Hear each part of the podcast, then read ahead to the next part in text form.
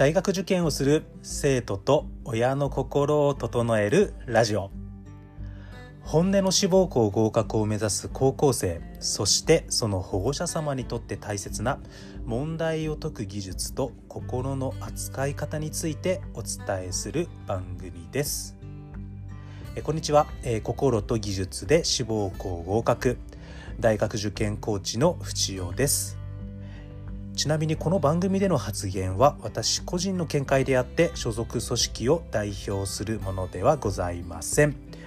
はい、えーでは今日のテーマなんですけど、えー、と共感よりもっと大事なことってありますよね？という、えっと話です。えっと受験生にとっていろんなことが起こるんですよ。で受験生に対しては共感する以上に、まあ、大事なことがあるなっていうことを改めて感じたエピソードがあるので今日ちょっとお伝えしたいなと思います。あのちなみに先答え言っちゃうと共感より大事なことって何かっていうとただ話を聞くことですさらにもう一個深めるとしたらただただその目の前の生徒の感情を聞く。それができて初めて共感かなって思ってます。えっとまあどんなエピソードがあったかってことなんですけどあの高校3年生まあ受験生ですね。でまああの4月嘘です。7月7月に受けた河合のマーク模試の結果が返ってきたんですね、まあ、私立洗顔の、まあ、生徒なんですけれどもであのもちろんあの4月の河合マークから7月の河合マークに向けて、えー、と成績はしっかり上がってますで4月の段階では E 判定だった、まあ、一番下の判定だったのが、もう一個上のね、えー、と D 判定まで、うん D 判定まで、まあ、しっかり上がってきてはいるんですがまあそのその生徒をね担当している講師に「ああの子最近どう?」みたいな、うん、あの話をしたら「いやちょっとあの子へこんでますね」って、まあ、担当講師の生徒あの生徒から担当講師から、えっと、話があったんですね。どうしたの？みたいな感じで聞いてたら「いやもう私このままじゃ無理です。成績も伸びないし受かるわけないからもうダメです。もうダメです」って授業中ずっと言ってたんですよ。みたいな「ああそうなんだ」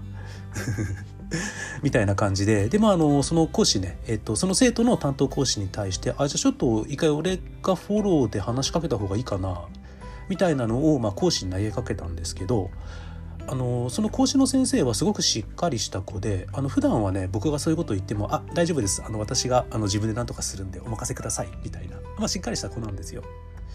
ただその時はね、えっと、僕がちょっとフォローで話した方がいいかなって言ったらもう即答で「お願いします」って 言ってきたんですね。あこれちょっと僕が思っているより深刻な状態なのかもしれないなと思って、まあ、講師にもねあじゃあちょっとあの一回その生徒と話してみるわっていう、ことでその日は終わり、まあ、その翌日ね、えー、と該当の生徒がね、まあ、いつも通り元気よく、まあ、自習室にあの投稿してきたので、まあ、ちょっとすぐ声かけて「あ少し話できる?」みたいな感じで「あいいですよ」みたいな感じで。うん、でまあ軽くちょっと本当にあの10分15分ぐらい、まあ、その生徒とあの面談をした時のまあちょっとエピソードになります。まあ、その面談の冒頭ではあのどう話したかっていうと、まあ、担当講師の何々さんとさあの話していたら、まあね、あの生徒であるあなたがむちゃへこんでるとその模試の結果を受けて。うん、であの普段だったら「あそんなへこんでるんだったら俺あのフォローして話そうか」って言ったらいやその子あのすごいしっかりしてる子なので「あのいやいやいいですいいです」っていつも言うんだわと。もうでも今回に限って「いやフォローお願いします」って言われたから僕もびっくりしちゃってあのすぐ話さなきゃダメなのかなと思って、まあ、今回声かけたんだみたいな。ま感じからちょっと面談はスタートしていてまあその生徒も笑いますよね。えーみたいな。ま感じになってね、えー、と話が始まってたんですがまあそのそうですねまあ話の要点だけまとめるとまあ実際その生徒は夏休みものすごく努力をしてます。あの本当に嘘偽りなく40日間ほぼ毎日夏休みのね40日間ほぼ毎日毎日毎日12時間以上の学習を確実に、うん、積み上げてきた子なんですね。だ本人としてはやっぱりもっと上がると思ってたとその7月の模試でね。ただまあ自分が思ったほどの成果は出なかったと。で実際そのこのまま行って私は志望校に合格できるんだろうかっていうのがまあむちゃくちゃ不安になったと。でまあそのそもそもあのその子って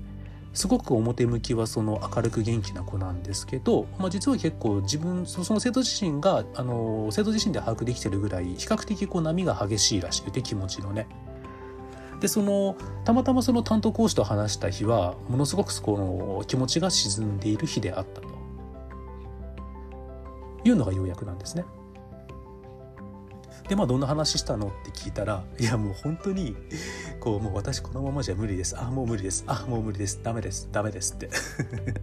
もうずっと言っちゃいました。みたいなことをまあ笑って言うんですね。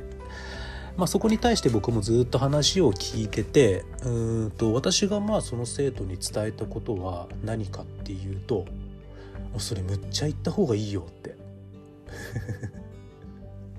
あもうそれもう落ちるわとかもう無理だわとかこんなんやっても無駄だってもう思ったんだったら聞いてくれる人がいるんだったらどんどん言った方がいいよって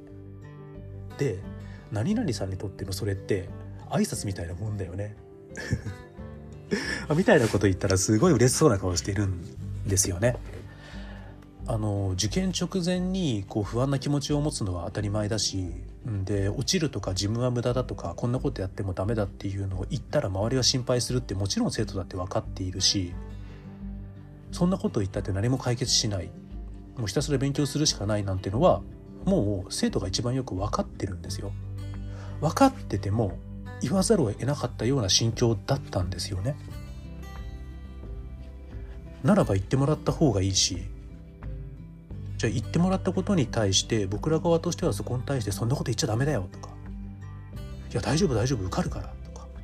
いや君すげえ頑張ってたじゃん。大丈夫だよってジャッジするんじゃなくてただその子の気持ちをまず一回受け止めて聞くってことがすごく重要なんじゃないかって僕個人としては思ってますし大事にしてます。あの少しあのエニアグラムの話を出すんですけど、まあ、あの人間の性格タイプは9つってやつで。でおそらくその生徒の性格タイプはいろいろ日常的な会話とか、うん、いろんなやり取りをしていく中でおそらく私と同じ性格タイプなんじゃないかなとは思っているんですがあのその性格タイプ僕も含めなんですけどストレスが本当に溜まってる時はむっちゃ感情的になるんです。だからその感情を全部吐き出させた方が次に迎える性格なんですね。逆にそのストレスが溜まってどうしようもないこれ以上やったって志望校受からないんじゃないかとか、うん、ここまでやってきたこと無駄なんじゃないかとか私落ちるしかないみたいなその時の本当に感情に従った言葉を発せさせずに心の中に留めると悪い方向に行きます。行く可能性が高い性格タイプなんですね。それを日々の関わりの中で僕としてもなんとなくこの子そうなんじゃないかなと分かってた部分があるので、まあ、ある種テクニックとしてもうひたすら感情を吐き出してもらった。というのは事実としてはあるんですがとはいえこれはおそらくこの子だけの話じゃないと思います。あの受験生特にこの秋口ですねどんどんどんどん不安になるんですよ。でその不安な気持ちやるせない気持ち苦しい気持ちっていうのを吐き出せる場所。理想的にはそこに何のジャッジメントもなくただただその感情を吐き出し聞いて受け止めてくれる存在。ものすごく大きな力になるんじゃないかと信じてます僕は。そしてさらにその生徒はそういったマイナス発言をマイナスじゃないんですよ。実は。ただそう思ったっていう感情なんで。感情にプラスもマイナスもない。じゃあその感情がプラスなのかマイナスなのかを判断してるのは勝手な僕たちなんですよ。ジャッジなんですよね。そうじゃないんです。ただその子が思っている感情を全て話してそしてそれを受け止めればその子は必ず前向きに今まで以上に自分の夢目標に向かって頑張ることができると僕自身が信じています。そうですね。あのその後ですよね。共感するのは。感情を全部吐き出してもらった後に「うんむっちゃでもその気持ちわかる」ってそうなるよねって。でもそれもっとやった方がいいしそれ挨拶だからさって。でそれ言って聞いてくれる人がいるってむちゃくちゃ幸せだよねって。でも十分やってきた。だから大丈夫って。共感はその後。うん。その生徒その目の前の人の感情を全部出してもらう前に共感してるっていうのは僕はまだ違うんじゃないかなって思っちゃってます。はいじゃあ、えっと、エンディングに入っていきたいと思います。えこのエピソードを聞いたあなたの感想をぜひレビューでお待ちしております。あのもちろんコメント欄も全て読んでおりますので今後の番組をより良いものにするためにもぜひあなたの感想をお待ちしております。まあ、Apple Podcast や Spotify、あの、 Audible でお聞きの方がいらっしゃいましたら、ぜひフォローもいただけると嬉しいです。あの、フォローいただけるだけで、あの、今後の番組のサポートにもつながりますので、ぜひご協力をお願いいたします。そうですねあの自分の感情をそのまま吐き出してそのまま話してジャッジされることなくただただ受け入れてもらえる時間空間場所人これ受験生だけじゃなくて人間にとってみんな必要かもしれないんですよね。じゃあ今日もたくさん聞いていただいてありがとうございました。大学受験をする生徒と親の心を整えるラジオでした。また次回もよろしくお願いします。では失礼します。